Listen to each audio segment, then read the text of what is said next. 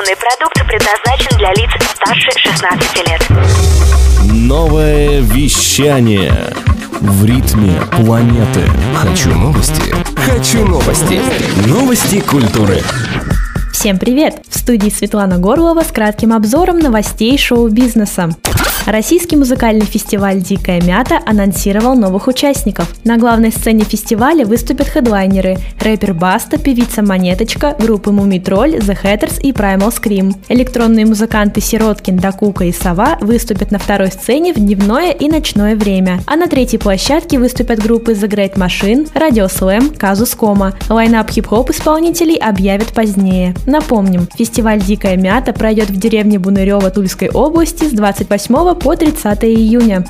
Новый альбом шведского диджея Авичи выйдет в июне этого года. По словам продюсеров, большинство песен, вошедших в пластинку Tim, на 80% были завершены самим музыкантом. В альбоме, помимо собственных песен Тима Берглинга, будет коллаборация диджея с солистом группы Coldplay Крисом Мартином. Первый сингл под названием «SOS» выйдет уже на следующей неделе. Напомним, Тим Берглинг, известный всему миру как Авичи, ушел из жизни в апреле 2018 года в возрасте 28 лет. Его семья основала фонд Тим Берглинг Bergling Foundation, который будет помогать людям с ментальными расстройствами.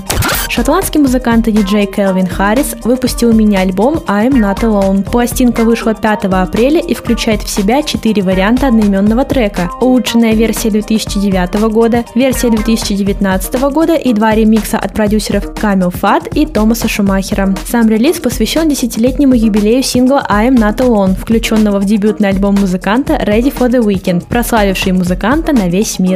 Альбом американского джазового музыканта Майлза Дэвиса Birds of the Cool будет перевыпущен на виниле. Пластинка под названием The Complete Birds of the Cool впервые объединит все живые и студийные записи, созданные ансамблем Дэвиса Net в период с 1949 по 1950 год. Собрание выйдет на двух виниловых пластинках с предисловием от историка музыки Эшли Кан. Выход альбома состоится 17 мая. Предзаказ можно оформить уже сейчас.